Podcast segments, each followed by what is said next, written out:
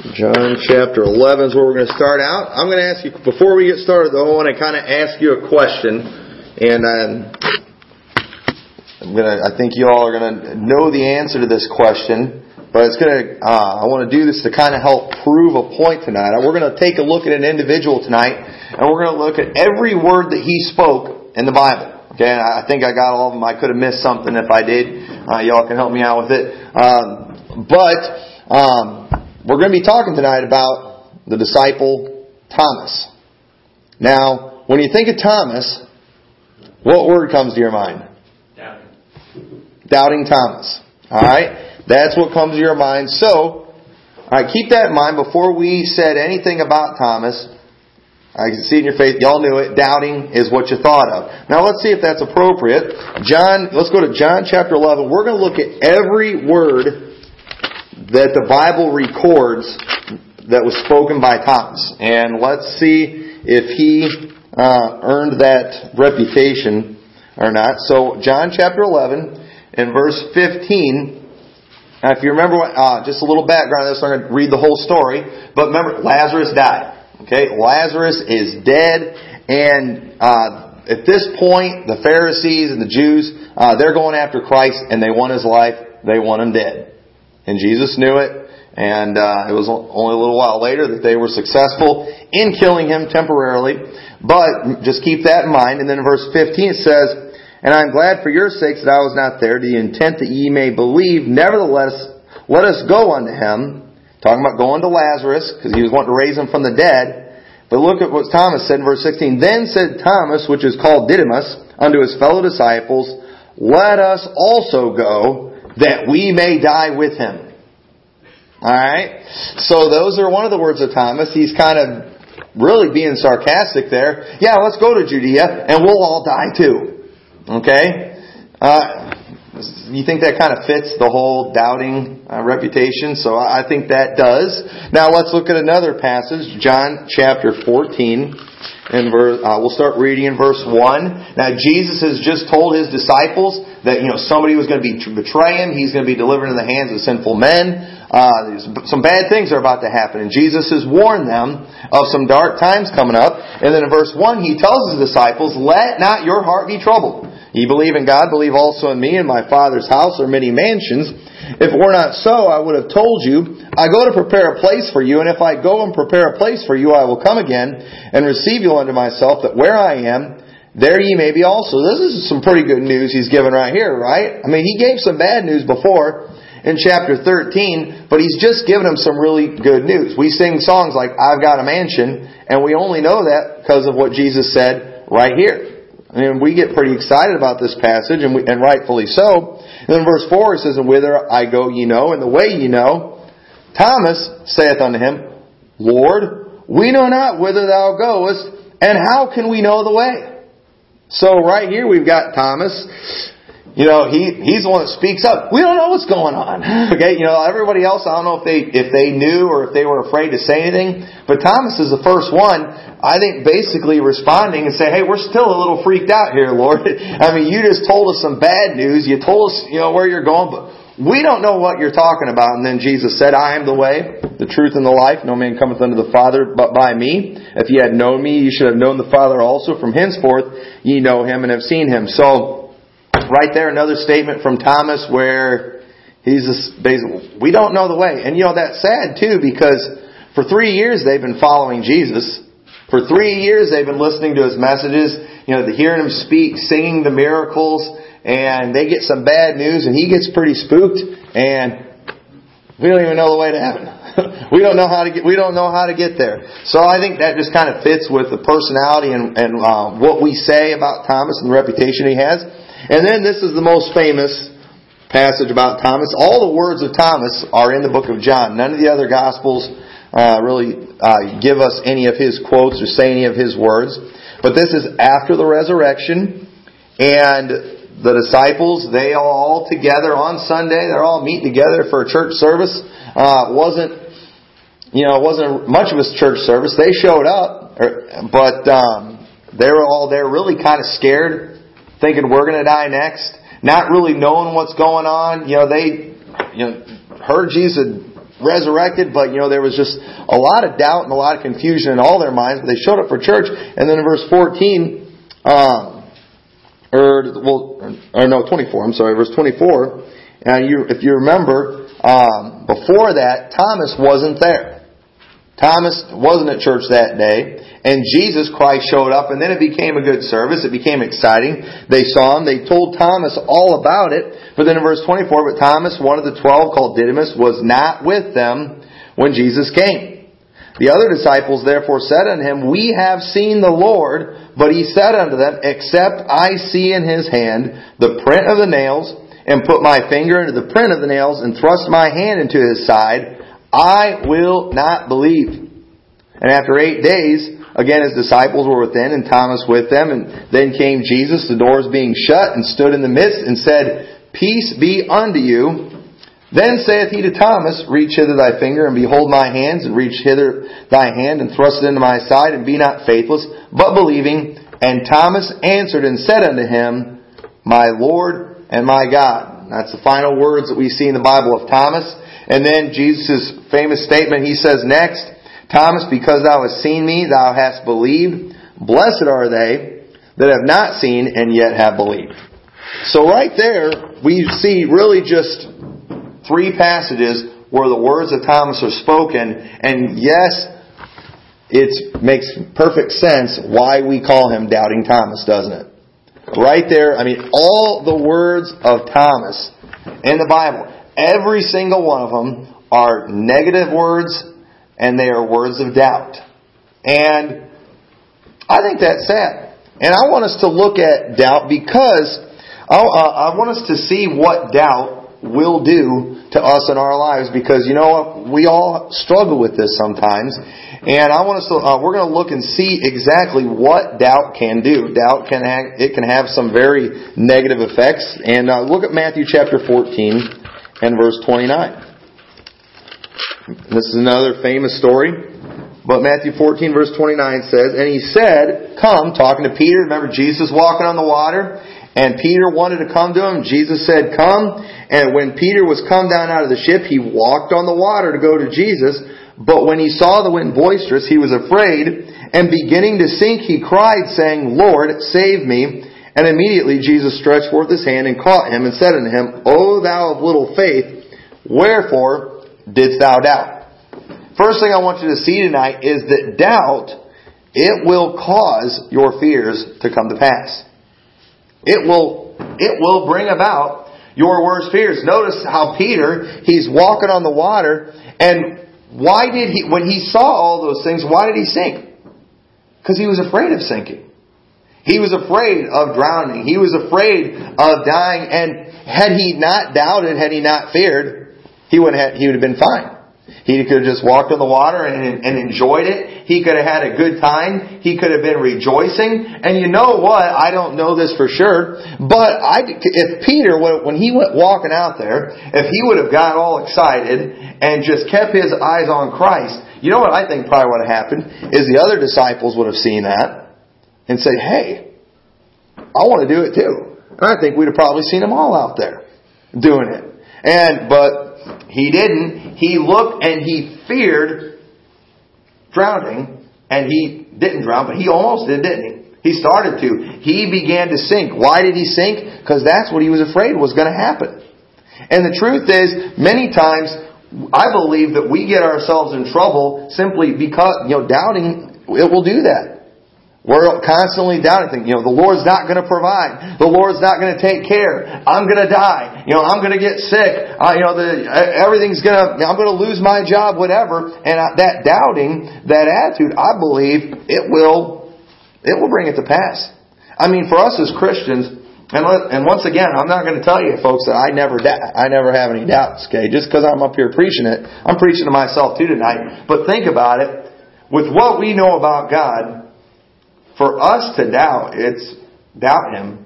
It's kind of a slap in the face, isn't it? You know, husbands, don't you love it when maybe you tell your wife or something that, you know, I think I'm going, I'm going to do this project around the house. You know, I've been talk, we've been talking about doing a project in our basement, and I'm planning on doing a lot of this work. And then your wife just gets that look. You know, like, I don't think you can, uh, are you sure you want to do that? And we get insulted, don't we? You don't think I can do that? And you know, a lot of times they end up being right with us. But you know what? That's the same way we feel. Is got to be how God feels. Lord, are you sure you can do that? Lord, are you sure you can furnish a table in the wilderness? Lord, are you sure that if I'm obedient to you and I take a step of faith, Lord, are you sure you're not just going to fail and let me die? I, I mean, really, we're really insulting God, aren't we? And you know what? I don't. I said God's not just going to let us die, but sometimes I think, you know what? Maybe God will let us sink a little bit. And that's what happened to Peter. He began to sink and he said, Lord, save me. And Jesus stretched forth his hand and he saved him. And you know what? They walked on the water back onto the boat. And sometimes I think Jesus has to just let us sink a little bit so we'll get our focus back on him. And it's sad because here's the thing too, Peter walked on the water, didn't he? But yet Peter has this reputation for not having a lot of faith, doesn't he? I mean, we look down on Peter for this, but yet he was the only one that tried. The rest of them didn't. The rest of them didn't even bother trying. If anything, this probably should make Peter look like the better one, but it doesn't. And the thing is, he did it though. Didn't he? he keep that in mind because we're, going to see, we're going to uh, get back that this plays into some, a point later. But Peter still walked on the water. But yet, I imagine he got back in the boat kind of sheepishly. you know, he got, he walked back in the boat all wet. Cause he did. He sang and he walked back in the boat after Jesus says, Oh ye of little faith. Why, you know, why did you doubt? And so we've got to, because doubt, it will cause our fears to come to pass. And what we, and we're going to, we'll see too in some of these other passages, what we believe God will do is often what He does. And if you believe God's going to let you fail and God's going to let you fall and God's going to let you suffer, He just may let that happen. So we've got to be careful with that doubt because doubt will cause your fears to come to pass. Also, doubt will rob you of answers to prayers. Matthew chapter 21. Matthew chapter 21 and verse 21 says, Jesus answered and said unto them, Verily I say unto you, if ye have faith and doubt not, Ye shall not only do this which is done to the fig tree, but also if ye shall say to this mountain, Be thou removed and be thou cast into the sea, it shall be done, and all things whatsoever ye shall ask in prayer, believing, ye shall receive. Now, boy, we could talk a lot about this here. I don't want to spend too much time on it, but just you know, notice how he says, Whatsoever you ask, believing, ye shall receive. You know, if you will pray and not doubt, you know, Jesus, he went he had cursed that fig tree and it died. And they were obviously all amazed by that. I mean, you all would be pretty impressed if I went out there and was like, you know, that tree, uh, I don't like it. It's not very good. It's not doing its job. I curse it. We come back later and it's dead. Uh, that'd be pretty, uh, pretty exciting. Jesus said you can do that if you will not doubt. Now here's the thing. The praying and believing is what works. And you know, sometimes we're very hypocritical, I think, and it really shows how little maybe we know about how bad we are as Christians because here's the thing. We all sing Amazing Grace, don't we? We like to sing Amazing Grace that saved a wretch like me. Oh, we'll all get real pious and we'll talk about how, you know, oh, I know that, I know one thing that I'm a great sinner, but Jesus is a great Savior. And boy, we'll talk about how we know all the phrases and all the terminology to use. And yet, when it comes to the prayer of salvation, okay, what do we have to do to be saved? Well, it's believe in the Lord Jesus Christ and thou shalt be saved. If you'll believe in your heart that Christ raised from the dead, thou shalt be saved. When you pray believing, it will do the miracle of saving your soul. It will do the miracle of cleansing you from your sins. And you know, we're all excited about believing that. And we all don't have any trouble believing that, but yet when it comes to just a regular answer to prayer, maybe God providing for our needs or whatever, we struggle with that one, don't we? Why is it that we don't have a problem believing God can save us, but we struggle believing He can answer simple prayers? Is it because we don't think it was that hard to save us? Or have we just forgotten what God's done? What God did for you when He saved you? And I think that's probably it most of the time, just like the children of Israel. They quickly forgot about those great miracles that God did for them. And we need to constantly remind ourselves about the miracle that God did when He saved us because that alone ought to give us enough faith to believe He can do anything else. If you believe that He saved your soul, you ought to believe He can save your loved one's soul. And it ought to cause you to pray and ask, and those prayers ought to be answered. But unfortunately, many prayers that we do, we, if we're just totally honest, we pray doubting. And we see that if you doubt, it's not going to work. You're not going to be able to do that. But if you'll pray believing, and I believe the same thing goes with salvation too. If somebody, you have to believe in your heart. The God that's raised him from the dead, the Bible says. If somebody, that's why we tell people prayer, you know, the prayer of salvation, or the sinner's prayer, it's not magic words. I believe there's plenty of people that have said the sinner's prayer and didn't get saved. You know why? Because they didn't believe. And if they didn't believe, they didn't get it. I don't care what they said. You have to believe it in your heart. But doubt, it will rob you of answers to prayer. And when it comes to doubt, you're going to have to fight it to get victory. Look at James chapter 1. Go to James chapter 1. It's going to be a fight to keep doubt out of your life. It says, uh, we'll start in verse 1. James, the servant of God and of the Lord Jesus Christ, to the twelve tribes which are scattered abroad, greeting. My brethren, count it all joy when you fall into divers temptations Knowing this, that the trying of your faith worketh patience, but let patience have her perfect work, that ye may be perfect and entire, wanting nothing. If any of you lack wisdom, let him ask of God that giveth to all men liberally, and upbraideth not, and it shall be given him. But let him ask in faith, nothing wavering, for he that wavereth is like a wave of the sea driven with the wind and tossed. For let not that man think that he shall receive anything of the Lord. He says, when you ask, ask in faith, don't waver. Now let me ask you, the, flesh, does the flesh sometimes struggle with the spiritual? It does, doesn't it? It's the flesh that causes us to doubt. But the spirit, okay, that's the part we're supposed to be focused on. That's the part that's going to get the answers to prayer. That's the part that's going to get victory in our life. And notice in the next verse, in verse 8, it says, A double-minded man is unstable in all his ways. Many times the reason our prayers aren't getting answered is we are, we're letting the flesh get in the way. And the flesh is always going to doubt. The flesh is always going to struggle. The flesh is always going to be panicking. But if we will be, if we'll focus on the Spirit, if we'll let the Spirit have victory in our life, then will be able to overcome that. But your flesh is always going to struggle with these things. You're, there's always going to be a part of you somewhere that's going to say, this will never happen, it can't work, but we've got to just understand what that is. That's the flesh, and we can't let that be control us. We can't be that double-minded man, because they're unstable in all ways. And it's the fight, fighting that flesh is a battle you're going to fight until the day you die.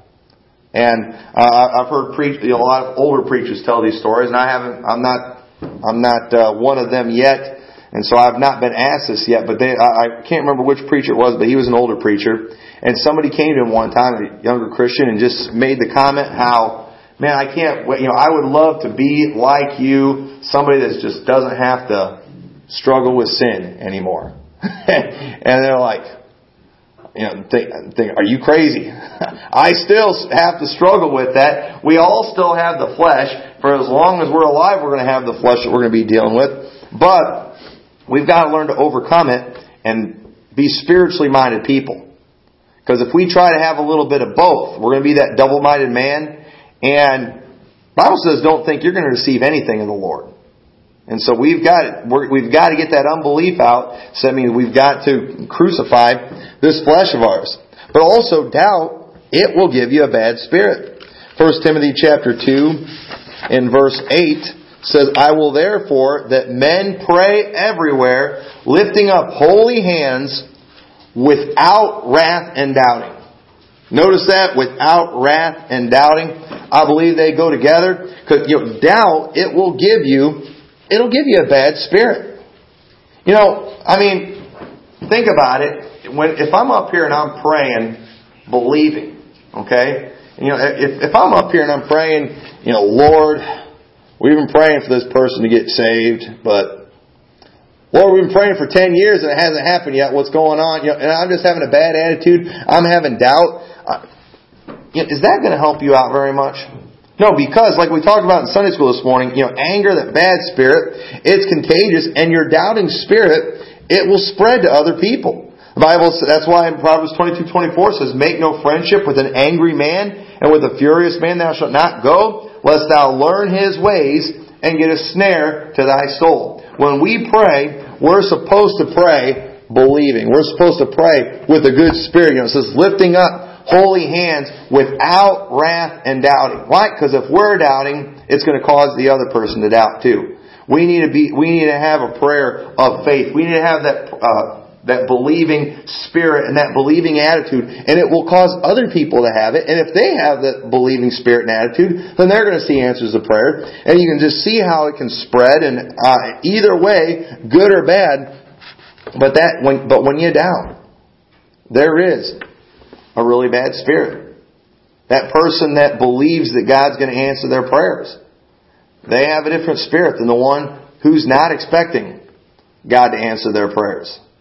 And we don't want to do that. We don't want to have that bad, bad spirit. Because here's the thing, and this is what I really want us to see tonight. Because like I said, we started out looking at Thomas. We started out focusing. Uh, we looked at all of the words of Thomas. But here's the thing that doubt will do, and something I want you to understand is that doubt will ruin your testimony. It'll ruin your testimony. Because let's look at a couple things. Let's go back and look at these words of Thomas because I want to show you something in there. John chapter 11 verse 16. John chapter 11 verse 16. Then said Thomas, which is called Didymus, unto his fellow disciples, Let us also go that we may die with him. Okay? Now, was Thomas having a good spirit there? Or was he having a doubting spirit? He was having a doubting spirit, wasn't he? But here's the question. Did Thomas go with them? Yes, he did. Thomas was obedient and went. Do you remember the one uh, illustration that Jesus gave about the son who was obedient to his father and said, I will go, but he didn't go? And then there was the other one that said, I'm not going to go, but he repented and did go. And you know, the one that was better was the one who said he wasn't going to, but ended up doing it anyway. And Thomas, he, uh, notice, he, even though he said that, he still did what he was supposed to do, didn't he? But he did it doubting. Notice also in chapter 14, verse 5, when Thomas said, Lord, uh, verse 5 says, Lord, we know not whither thou goest, and how can we know the way? Notice Thomas said that, and we look at that and think, you know, we think, how could he not have known? What took him so long to figure out? But here's the question. Did Thomas make it to the Father through Jesus Christ? Well, yes, he did. Thomas was in heaven. Thomas remained one of the twelve disciples. He was one of the twelve apostles. Thomas did make it to heaven, didn't he? But yet, those words of doubt make him look bad. And then finally, in John chapter 20, John chapter 20, Thomas answered and said unto him, My Lord and my God. So notice, Thomas did believe, didn't he? Thomas believed Christ. Thomas, in every one of those situations, he did what he was supposed to do. He was obedient. Thomas went with Jesus to Judea. Thomas made it to heaven. Thomas believed after he saw Christ. Thomas did all those things, but he has the testimony and the reputation of being doubting today. You can talk to people who don't even go to church or they don't even know hardly anything about the Bible and they'll use phrases like uh, doubting Thomas. I mean, it's just a part of, I mean, our vocabulary. Everybody knows what a doubting Thomas is. If you're somebody who doubts, I mean, doubting Thomas, doubting Thomas, always talking about Thomas, That's his reputation. That's his testimony of being a doubter, even though he did everything he was supposed to do. And let me ask you a question. How many times have, have you doubted, but God answered your prayers anyway? Uh, it's many times. But what does that, what does that doubting do? That doubting, I believe, causes us to miss out on something that's very important. Because notice what Jesus said in verse 29, Then saith unto him, Thomas, because thou hast seen me, thou hast believed. Blessed are they that have not seen and yet have believed. Okay? Now think about, now, blessed, blessed basically means happy. Alright, blessed are they that have not seen and yet have believed. Now we struggle, I think, accepting that verse sometimes because we would really like to see Jesus, wouldn't we? I mean, boy, if we had an opportunity to just see it for real and not have to have faith, wouldn't that be nice? I mean, wouldn't it be nice if the Lord would just go ahead and just give us a little glimpse of heaven? Lord, give us a little peek into what's out there. Lord, give us some kind of proof. You know, Lord, let us, let us see something happen. Lord, you know, do some miracle. Show up in our service. You know, do something. We would love that, wouldn't we?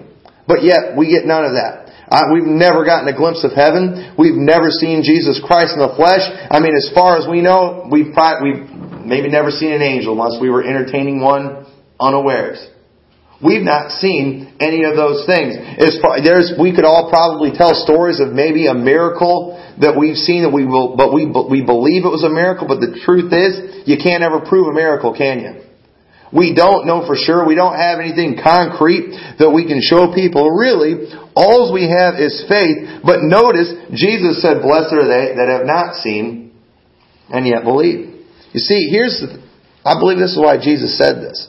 Because one of the greatest joys that one can experience is seeing their faith fulfilled.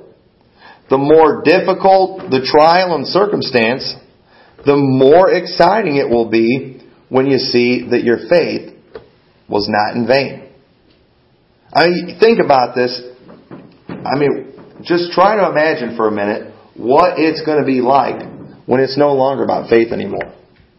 Just imagine what it's going to be like when you see Christ.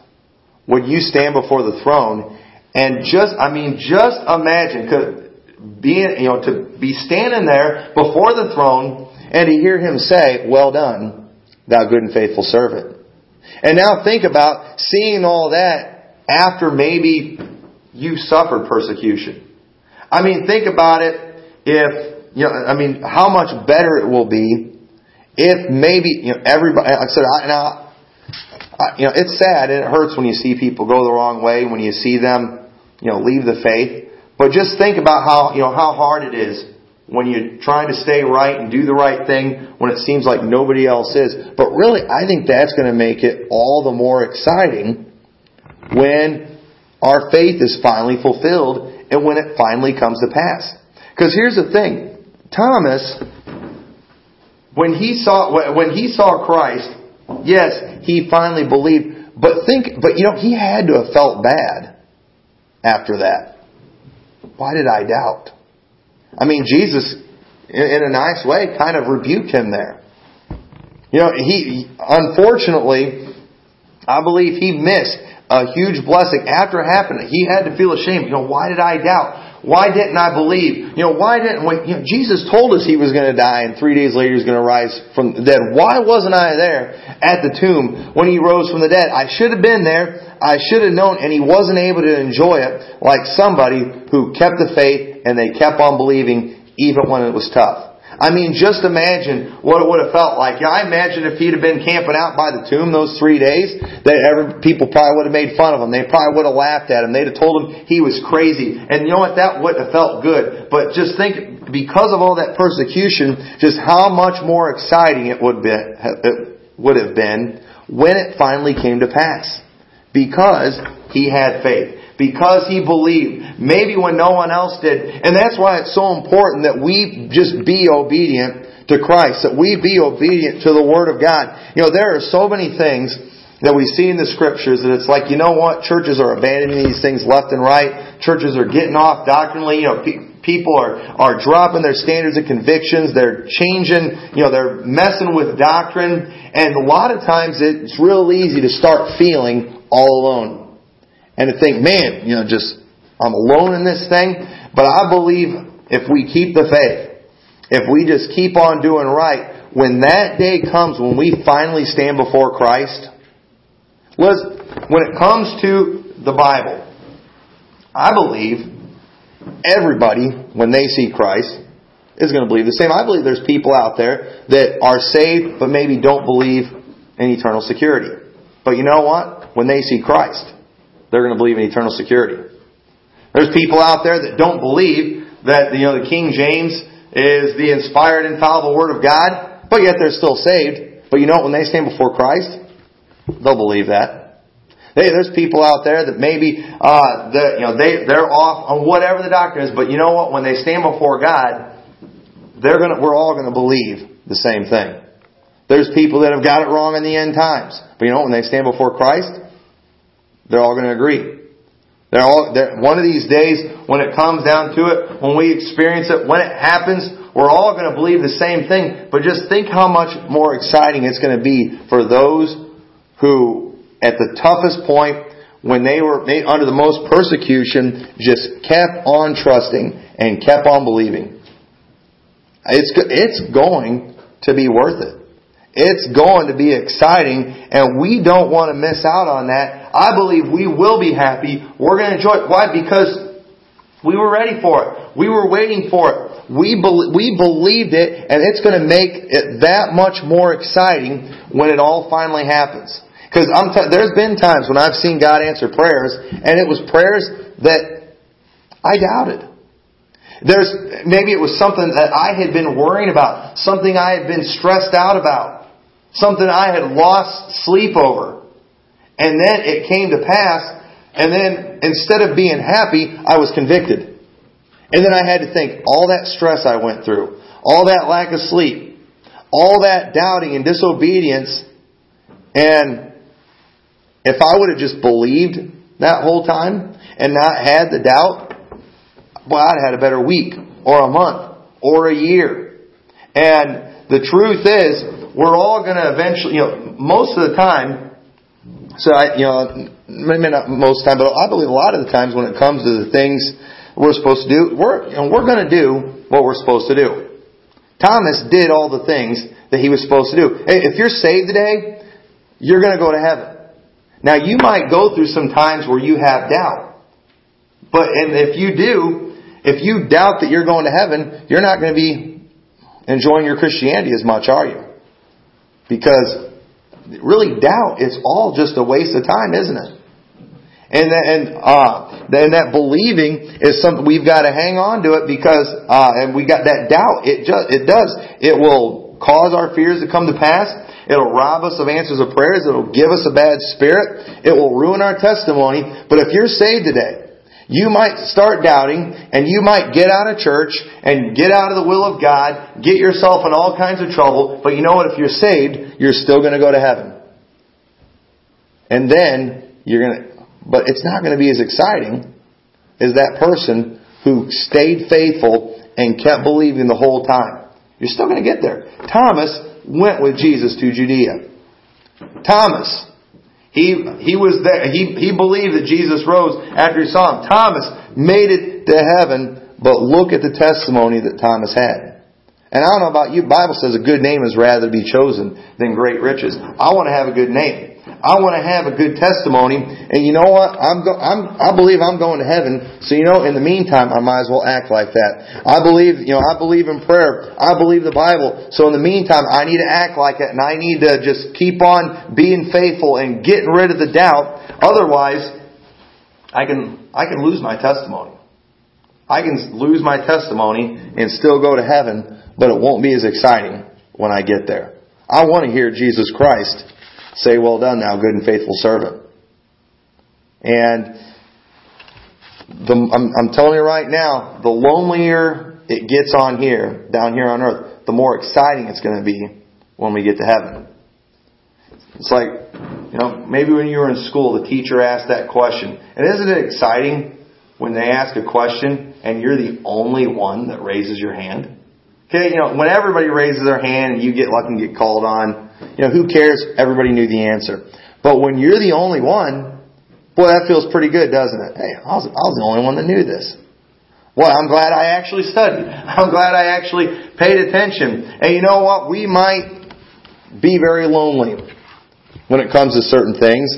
But what's important is, is it right? Is it what the Bible says? Who cares what the rest of the crowd says? Because if we'll just stay faithful to it, if we'll keep on believing, we'll keep on doing right, get rid of the doubt, when it comes to pass and when it's fulfilled, guess who's going to be the happiest people? Guess who's going to be the most blessed people? It's going to be those who didn't have the doubt.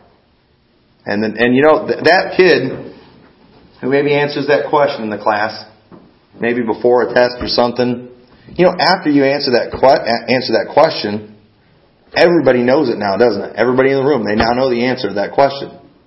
But boy, they're not as happy now that they know that question as you are, because they didn't, they didn't know it before. They weren't prepared. They weren't ready. And there's a lot, there's a lot of things I believe that's coming down the road that um, a lot of people, they don't know the answers to it. They don't know what to expect. They're wrong on what they think is going on. And I don't know, to me, I, I, want to, you know, get the word, you know, I want, I want to get the word out about what the truth is, but I believe it's going to be more exciting when everybody figures it out when you're like, hey, We've been preaching that for years. we, we've, known, we've known that was the truth for a long time. When it comes to Jesus Christ, Bible says every knee shall bow. We read that verse this morning. And every tongue shall confess that Jesus Christ is Lord to the glory of God the Father. Everybody is going to do that someday. The atheists are going to do that someday. And isn't it going to be, but you know what? When they do it, it's not going to be real exciting, is it? It, because what's important is, alright, who's doing it? while here on earth. Our president one day is going to bow the knee before Christ. All these people in the news media that run their mouths and put Christians down, try to make us look bad, they are going to figure it out one of these days. And you know what? They're, but when they figure it out, they're not going to be happy. They are going to say Jesus Christ is Lord one of these days. But it's going to be after the fact, like Thomas did. And I believe, but those who are doing it on earth, those who believed, when they hadn't even seen Christ. Those who, I mean, they believed the Bible to the point that they let it guide their lifestyle. It led, I mean, it got, it was a lamp to their feet, a light to their path. I mean, every, they centered their lives around the Word of God on this dark earth that we live in, full of people that bash the Bible, that put it down, that mock us, but we did it anyway. When we stand before God, they are going to, and when everybody stands before God, we're all going to be in total agreement then. But the happy ones are going to be those who believed before they had seen. And we're still there, folks. We have not seen Christ. When we tell people Jesus is the way to heaven, we're, we're speaking on faith in God's Word. We've not seen it. We tell, we tell people that there's a hell. We're saying it, just totally believe in this book, not been there, not seen it have no proof other than the Word of God. And 100%, 100% of people are going to agree one of these days. But they're not going to be happy when they do. Because it will be too late. But for those who believe now on earth, before they've seen, they will be happy. And that doubt, that doubt that people have, that doubt in Christ, it will keep them from salvation. It will keep them from coming to Christ. And here's the thing. Eventually, they're going to believe. They will eventually bow the knee. But they're going to miss heaven. And so, in the meantime, we need to learn from Thomas and not let doubt do it to us. If you're saved today, hey, you don't have to worry about that. But you know what? Don't have the reputation of Thomas. Don't get to heaven, but have the reputation of somebody who didn't even know if he was going there. Don't, don't let that steal your joy. Don't let it, you know, you might pray and God might answer your prayers, but you're going to miss the joy and the anticipation of it because you're doubting. Doubt robs us of so many wonderful things.